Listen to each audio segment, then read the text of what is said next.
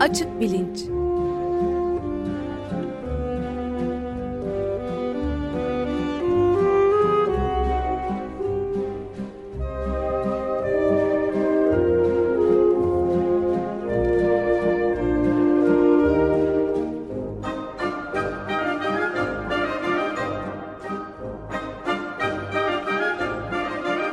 Güven Güzeldere ile bilim ve felsefe sohbetleri. Günaydın Güven Bey, merhabalar. Günaydın Ömer Bey. Günaydın Güven Bey, merhaba. Günaydın Can. Bugün bir konuğumuz var. E, isterseniz siz takdim edin Güven Bey. E, tabii memnuniyetle bugünkü konuğumuz Profesör Doktor Mehmet Ali Alpar. E, öncelikle kendisine teşekkür ederim e, stüdyoya kadar geldiği için. E, merhaba Ali Hocam. Hoş merhaba, geldiniz. merhaba herkese. Merhaba, hoş geldiniz. Hoş geldiniz. Sağ olun. E, ülkemizde gündemler e, sürekli zigzag çiziyor. Bugün aslında e, iki hafta önce ya da on gün önce öngöremediğimiz bir e, konuyu tartışacağız. E, Türkiye'den ve dünyadan da örneklerle akademide ifade özgürlüğü konusu. E, bunu niye tartışacağımız e, çok açık. E, geçen hafta Barış için Akademisyenler ismi altında e, bir araya gelen e, bir grup akademisyen bir bildiriye imza attılar ve e, basın yoluyla bunu duyurdular. E, müthiş bir fırtına koptu. O gün bugündür e, devam ediyor. E, iktidar özellikle bu e, bildiriden e, hiç memnun kalmamış gibi gözüküyor. Cumhurbaşkanı Recep Tayyip Erdoğan bildiriye imza atmış e, akademisyenlere e, bunlar aydın değil karanlık e, dedi. E, aydın müsveddeleri ve alçaklar gibi e, kişisel hakarete varan e, sıfatlar fütursuzca e, kullandı. Çok e, ilginç bir durum aslında. E, belki burada e, bu bildirinin içeriğinden de bir parça bahsederiz. Zaten açık radyoda Ömer Bey, Can siz de işlediniz e, geçen hafta boyunca. Fakat daha önemli bir konu var. E, o da akademik ifade özgürlüğü. E, bu özgürlüğün dünyada ve Türkiye'de e, hangi boyutlarda olduğu, e, nasıl olması gerektiği e, hem hukuki açıdan hem akademik açıdan. E, bugünkü konuğumuz Mehmet Ali Alpar, e, Bilim Akademisi'nin e, başkanı. E, Bilim Akademisi e, 15 Ocak'ta e, ifade özgürlüğü konusunda kamuoyuna bir bildiri sundu. Ve ifade özgürlüğünün e, desteklenmesi gerektiğini belirtti. E, biz hem Bilim Akademisi adına hem de kendisi bir akademisyen olarak e, Mehmet Ali Hoca e, bize neler söyler e, bunu konuşmak istedik. Ben çok kısaca kendisini takdim edip e, sözü ona bırakmak istiyorum. E, Sabancı Üniversitesi'nde öğretim üyesi e, Profesör Doktor Mehmet Ali Alpar, fizikçi kendisi. E, lisans eğitimini Orta Doğu Teknik Üniversitesi'nde yaptıktan sonra e, doktorasını da yine fizik alanında Cambridge Üniversitesi'nde İngiltere'de tamamlıyor. E, nötron yıldızları ve pulsarlar e, konusunda çalışmakta. Pek çok e, uluslararası alanda e, yayını ve e, ödülü var. Benim en çok önemsediğim ödüllerden bir tanesi hemen e, burada söyleyeyim. Sabancı Üniversitesi'nde öğrencilerin e, oylarıyla e, en iyi öğretmen e, seçilmiş olması. E, Bilim Akademisi'nin e, bir de e, Türkiye Bilimler Akademisi e, geçmişi var ya da öyle bir öncülü var. Bu konudan da bir parça bahsederiz. Çünkü bugün içinde bulunduğumuz akademik ifade özgürlüğüne karşı yürütülen kampanya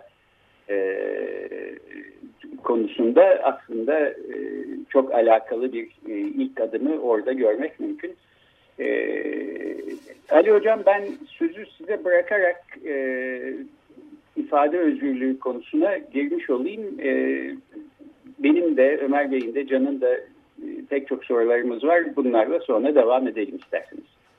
Çok teşekkürler. Ee, ben e, Bilim Akademisi'nin nasıl ortaya çıktığını kısaca e, hatırlatarak başlayayım. Çünkü bugün geldiğimiz ortamla alakalı bir konu. 2011 yılında bir kanun hükmünde kararname ile Türkiye'nin Bilimler Akademisi'ne bundan böyle hükümet organlarının üye tayin edeceği duyuruldu. Şimdi akademiler biliyorsunuz dünyanın her tarafında e, kamu tarafından desteklenseler dahi bağımsız bilimsel kuruluşlardır. E, işlevleri de isterlerse hükümetlere ve kamuoyuna bilimin her alanındaki gelişmelerle ilgili bir çeşit yol gösterecek danışmanlık yapmaktır. Akademiler üyelerini kendileri seçerler. Yani kimin iyi bir matematikçi veya iyi bir iktisatçı veya iyi bir tarihçi, fizikçi neyse olduğuna o alandaki e, önde gelen e, insanlar, akademinin üyeleri e, karar verir. Liyakat esasına dayalı e, bir kuruluştur. Ve e, bu müdahale yapıldığı zaman o tarihte 82 tane Türkiye Bilimler Akademisi asli üyesi vardı. E, 52'miz istifa ettik. E, ve hemen birkaç ay içerisinde e, Türkiye'deki geçerli anlayışla kamu tarafından desteklenen kurumların kendi teknik alanlarında e, doğrudan doğruya hükümet kontrolünde olmasının beklendiğini gördük. Onun için biz e, sivil toplum örgütü olarak örgütlendik. Kendi üyelerimizi kendi usullerimizle, uluslararası hakemlikle kendimiz seçiyoruz. E, ve özellikle genç akademisyenler için bir e, programa başlayarak yolumuza devam ettik. Şimdi e, burada bizim kuruluşumuzda telaffuz ettiğimiz üç önemli ilkemiz var. Bir akademi için e, önemli ilkeler görüyoruz. Bunlar akademik özgürlük, akademik liyakat ve akademik dürüstlük. E, bizim üyeliğimize seçilen yeni akademisyenler bu ülkelerimizle ilgili bildirgemizi imzalayarak katılıyorlar. Bu e, TÜBA'nın başına gelen e, üyelerinin hükümet organları tarafından tayiniyle sonuçlanan olay Türkiye'de aslında kamu kurumlarının kendi alanlarında özgür, özerk olmayacakları anlayışının bir örneğiydi ve birçok alanda birçok e, ihtisaslaşmış teknik bir e, alanı olan kamu kurumlarına da zaman içerisinde ne olduğunu e, gördük. E, şimdi dolayısıyla son olay bizim kuruluş sebebimizle akademinin e, özgürlüğüyle ilgili bir olay. E, söz konusu bildirinin içeriğinden tamamen bağımsız olarak ifade özgürlüğü babında biz bunu değerlendirdik. E, Şimdi bir akademi olduğumuz için değerlendirmelerimizin de bir ekspertize dayanmasını istiyoruz. Ee, bizim üyelerimiz arasında seçkin hukukçular var ve onların çalışmalarıyla kısa bir duyuru içerisinde gerek Türkiye'deki anayasanın 2015'teki son içtihatla bu konudaki Anayasa Mahkemesi e, kararının ne dediğini alıntıladık. Gerekse Türkiye'nin bağlı olduğu uluslararası sözleşmeler içerisinde Avrupa İnsan Hakları Mahkemesi'nin bir diğer örnek içtihadıyla e, ifade özgürlüğünün neyi kapsadığı konusu üzerinde durduk. Bildirimiz basında biliyorsunuz epeyce yer aldı. Evet. E, evet. E, sizin bildiğinizde e, sunduğunuz e, argümanların benzerleri birkaç başka makalede de yer aldı. Mesela e, eski CHP milletvekili ve Avrupa İnsan Hakları Mahkemesi yargıcı olarak çalışmış olan Rıza Türmen'in bildir, e, yazdığı bir yazıda da sizin bildiğinizde olduğu gibi başka daha önce görülmüş e, ve Avrupa İnsan Hakları Mahkemesi'nce karara bağlanmış davaların verdiği kararlara referansla e, bu barış için akademisyenler e, grubunun imzaladığı bildiride hukuksuz hiçbir yan olmadığı e, vurgulanıyor. Hı hı. Sizin e, Bilim Akademisi'nin e, bildirisinin sonu son paragrafında da şöyle diyor. E, her ne kadar rahatsız edici veya azınlıkta olsa da görüşlerini ifade özgürlüğü her vatandaş için olduğu kadar bilim insanları için de en temel özgürlüktür. Bunun ellerinden alınmasının er ya da geç Avrupa Konseyi'nin de tespit ettiği gibi entelektüel gerileme, sosyal ve ekonomik bir duraklama ile sonuçlanması kaçınılmazdır.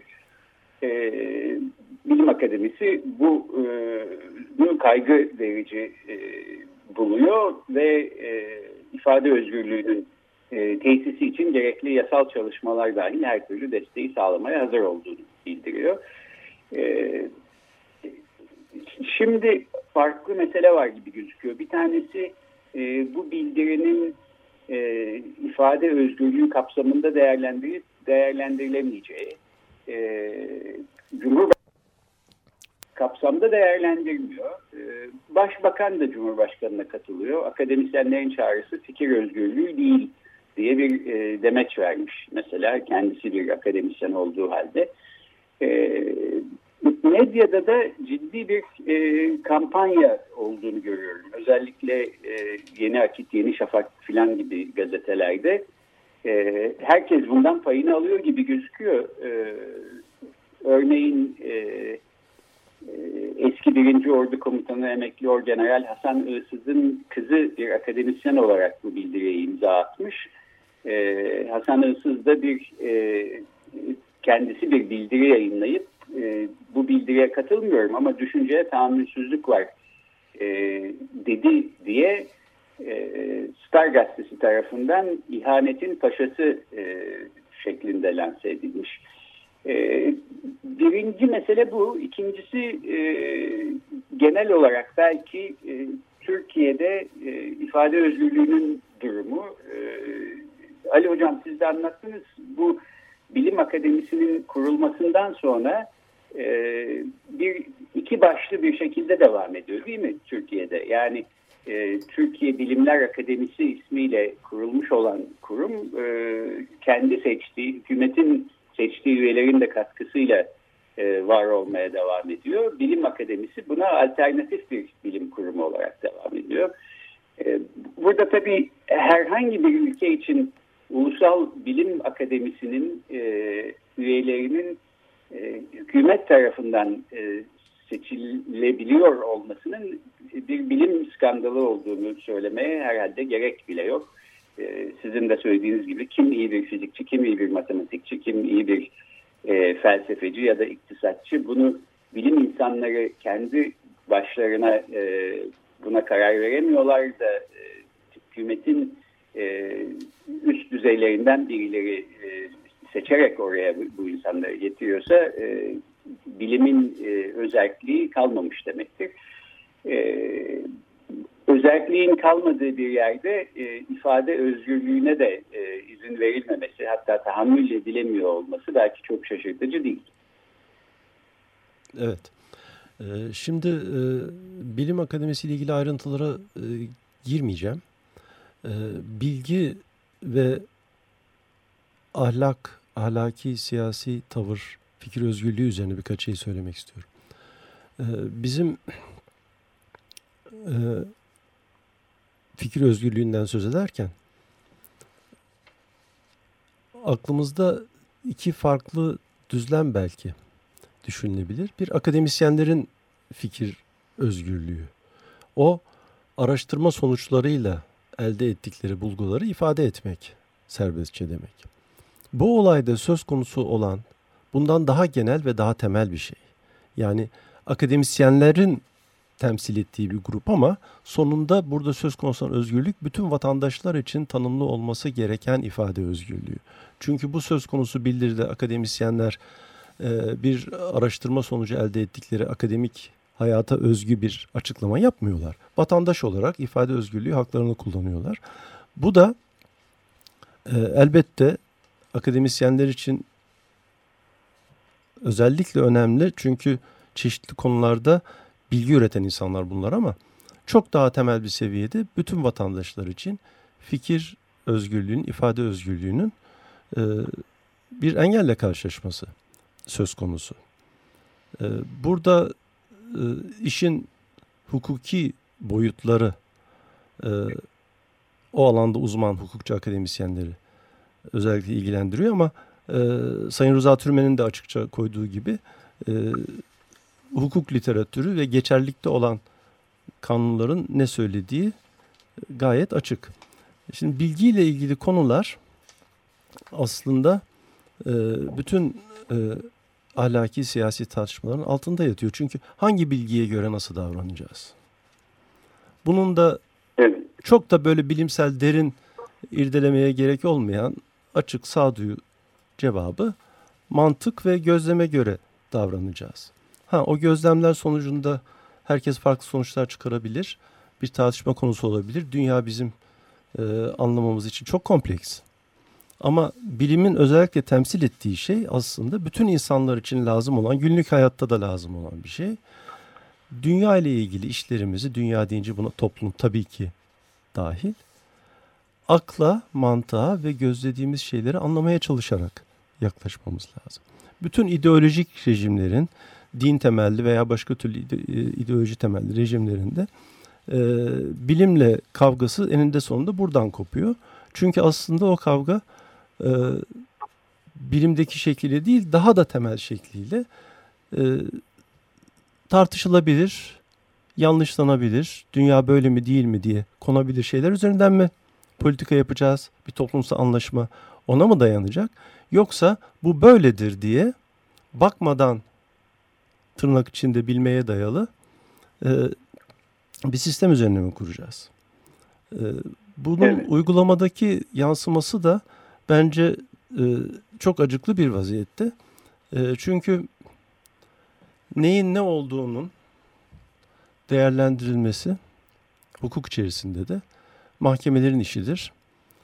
E, kamu kuruluşlarında, toplumun çeşitli kurumlarında da e, orada çalışan insanların iş e, ilişkilerinin ötesinde fikirlerini ifade etme özgürlüğü vardır. Türkiye'de olan şey ne?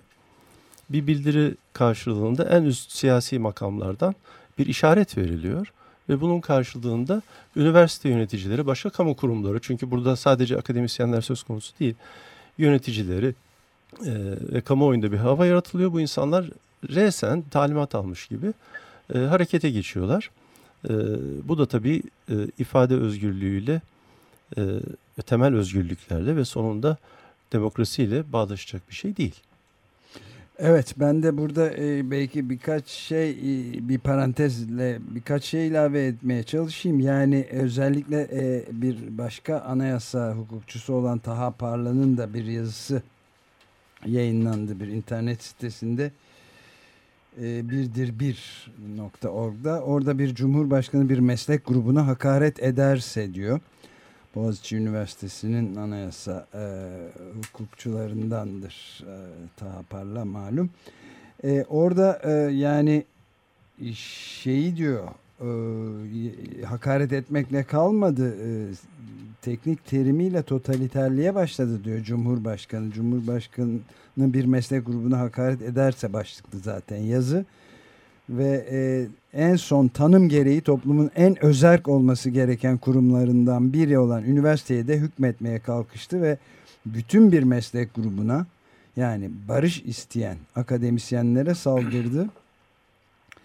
E, ve bununla da yetinmeyip sizin de söylediğiniz gibi haklarında soruşturma, kovuşturma ve ceza mahkumiyeti istedi. Ve üniversite yönetimleriyle savcılıkları harekete geçirdi. Ayrıca bir dizide hakaret etti işte cahil, karanlık, hain, güruh diyerek hatta zalimi de ekleyebiliriz belki buraya daha sonradan. Ee, yani bu e, özel, özellikle hukuk fakülteleri, öğretim üyeleri, barolar, hukukçular dernekleri, yaratıcı hukuki muhakeme yürütmeli ve eğer Cumhurbaşkanı nedamet beyan etmezse karşı dava açmanın, hakaret davası açmanın formülünü bulmalılar diyor. Ve bir ipucu olarak da Türk Ceza Kanunu'nun 8. bölümündeki şerefe karşı suçlardan hakaret suçu işlenmiştir. Dokunulmazlık sayesinde cezai sonuç doğurmayabilir ama bu suç işlenmiştir. Şöyle diyor madde. Bir kimseye onur, şeref ve saygınlığını rencide edebilecek nitelikte somut bir fiil veya olgu isnat eden veya sövmek suretiyle bir kimsenin onur, şeref ve saygınlığına saldıran kişi 3 aydan 2 yıla kadar hapis ve adli para cezasıyla cezalandırılır diyor. Yani bunu bir küçük memur yapmış olsaydı herhalde cezalandırılırdı.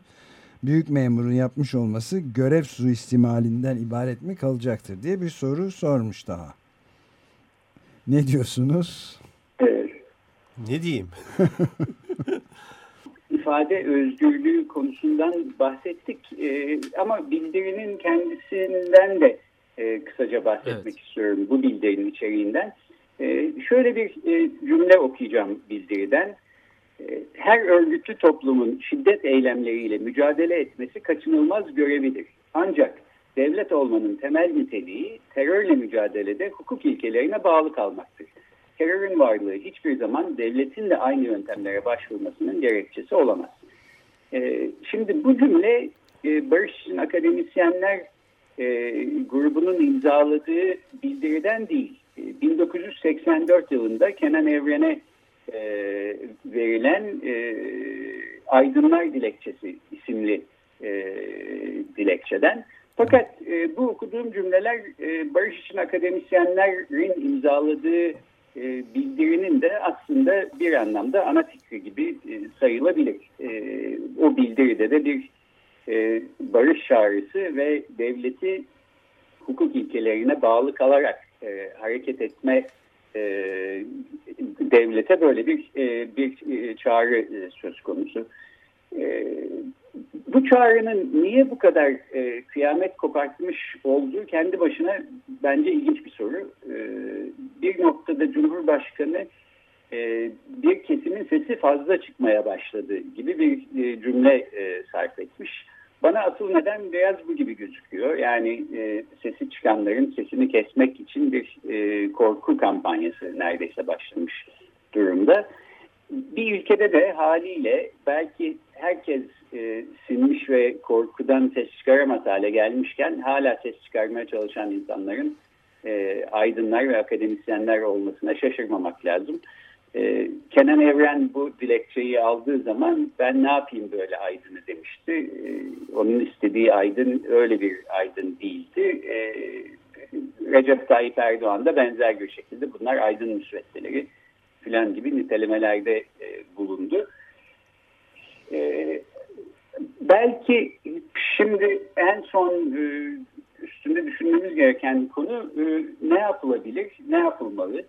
E, Barış için akademisyenler e, grubuna ve bu bildiriye e, pek çok e, yerden destek çıktı. Yani e, sağlıkçılar, hukukçular, sinemacılar, yazarlar, gazeteciler, e, binlerce imza ile e, evet gazeteciler destek vermiş e, durumdalar.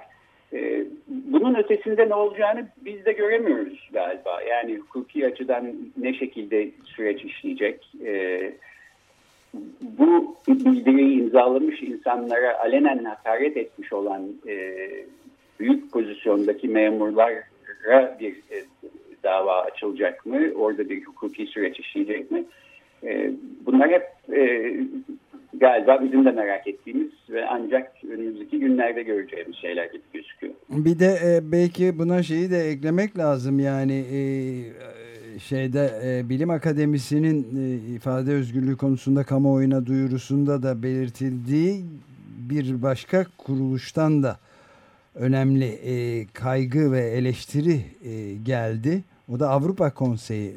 Avrupa Konseyi Avrupa Birliği'nden farklı olarak Türkiye'nin e, hemen ilk kurulduğu anda olmasa bile kısa süre sonra üyesi olduğu ortak bir yapı, e, bir çok taraflı kuruluş ve Avrupa e, Konseyi'nin de aslında büyük kaygı ifade eden ifadeleri oldu ve e, Avrupa Konseyi için en önemli şey birinci derecedeki ifade özgürlüğü ve bütün temel özgürlüklerdir. Şüphesiz Avrupa medeniyetini onun üzerine kuruyorlar. Aynı şekilde Avrupa Birliği de e, aynı doğrultuda e, ifade özgürlüğünün Kopenhag siyasi kriterleri ışığında güvence altına alınması gerektiğini vurgulayan bir açıklaması oldu.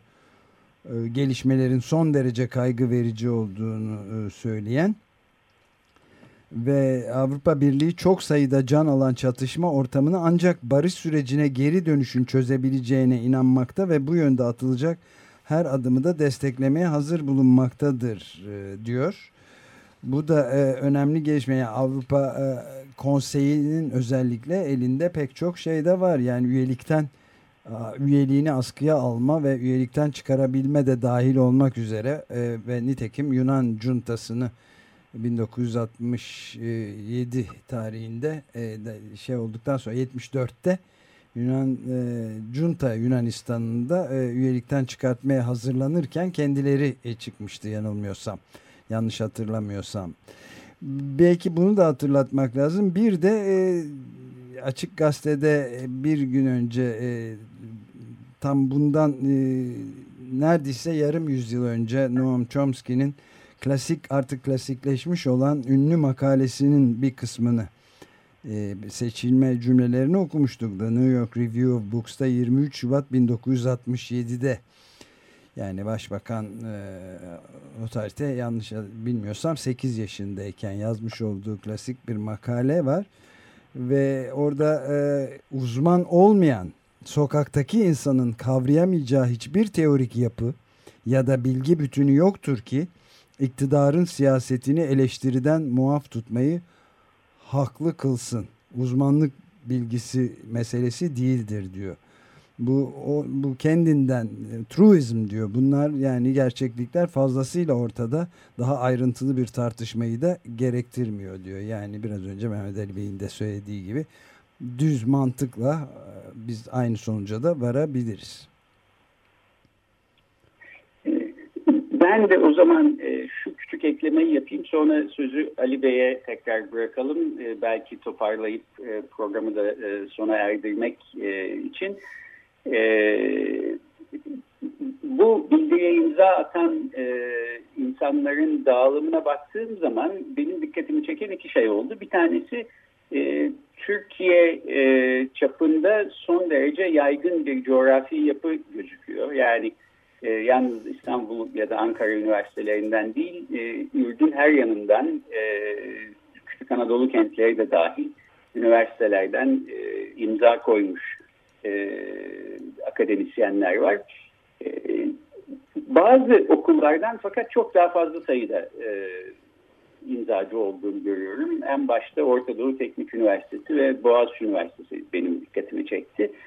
E, bir kısmı tanıdığım insanlar hiçbirinin bu yandaş medyada lanse edildiği gibi e, şiddetle yakından uzaktan alakası olmadığı, teröre hiçbirinin zerre kadar sempati duymadığını filan e, ben adım gibi biliyorum. Fakat bu şekilde lanse ediliyor ve e, 1933 ile 35 arasındaki Almanya'nın durumunu çok e, fena bir şekilde andırır bir hale geldik. Yani medya kampanyasına e, bakarsanız ve mesela Yeni Akit ya da Yeni Şafak gibi gazeteleri e, yalnızca okursanız e, birbirinden kötü niyetli insanlar bir araya gelmiş ve ülkenin kötülüğü için e, bir kalkışmışlar e, havası var. E, Almanya'da da aynen bu hava e, vardı ve onun sonucunda bin kadar akademisyen Almanya'dan kaçıp başka ülkelere sığınmak zorunda kalmıştı. E, Türkiye üniversiteleri adına şanslı bir e, durumdu. Çünkü e, en seçkin bazı akademisyenlerini e, Türkiye'de misafir etme imkanı doğmuştu. E, burada siyasi, siyasi iktidarın ne istediğini sormak lazım. Yani bu e, imza atan 1100 küsür kişi, e, ki şimdi galiba 2000'i geçmiş başka imzalarla birlikte. E, kalkıp Türkiye dışına bir yerlere gitmek zorunda mı e, bırakılmalılar? Türkiye e, biliminde ve akademisinde müthiş bir boşluk oluşturacak bir şey olur. Bu e, bu insanlara işte böyle alçak, zalim falan gibi sıfatlar yakıştırmak e, sahiden e, akıl almaz bir şey. E, e, ben Evet. Bunun ötesinde pek diyecek bir şey bulamıyorum. Ali Hocam e, size bırakayım sözü e, programı bitirmeden. Şimdi e, Türkiye'deki üniversitelerin yöneticileri büyük bir baskı altında ve zor durumdalar. Ama üniversite adını hak edecek kurumların Türkiye'de yaşaması lazım. Ee, ona göre bu olayın e, fikir özgürlüğünü, ifade özgürlüğünü gözetecek şekilde ve üniversiteye yaraşır şekilde yönetilebileceğini e, ummak istiyorum. Çünkü en sonunda dönüp dolaşıp e, herkesin gözünün önünde olan şeyleri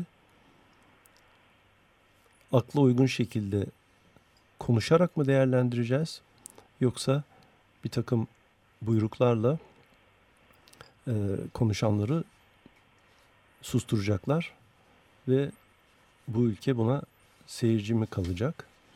Bunun e, demin Almanya örneğinde verdiğiniz gibi e, çok büyük bir tahribatı olur. E, son olarak da bir usul meselesi olarak aklın üstünlüğünden söz etmek istiyorum.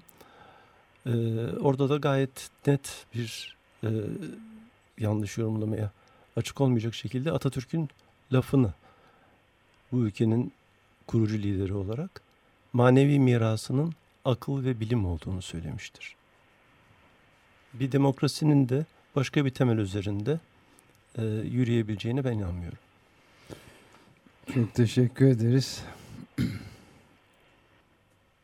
Ee, evet çok teşekkür ederiz. E, radyolarını sonradan açmış dinleyenler için hatırlatayım. Bugün e, Türkiye'de ve dünyada e, akademide ifade özgürlüğü konusunu tartıştık. E, konuğumuz Bilim Akademisi'nin başkanı ve Sabancı Üniversitesi'nde e, öğretim üyesi Profesör Doktor Mehmet Ali Alpay'dı. Çok teşekkür ederiz e, Ali Hocam geldiğiniz için. Biz de çok ben teşekkür, teşekkür ederim. Ederiz. Kolay gelsin, iyi günler. Hoşçakalın Güven Bey. Görüşmek üzere. Teşekkürler. Görüşmek üzere. Hoşçakalın.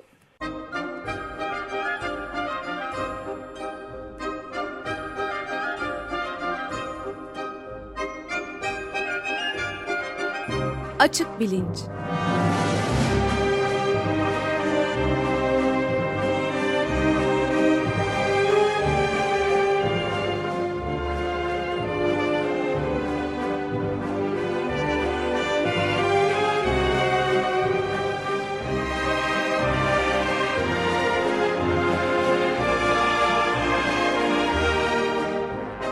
Güven Güzeldere ile bilim ve felsefe sohbetleri.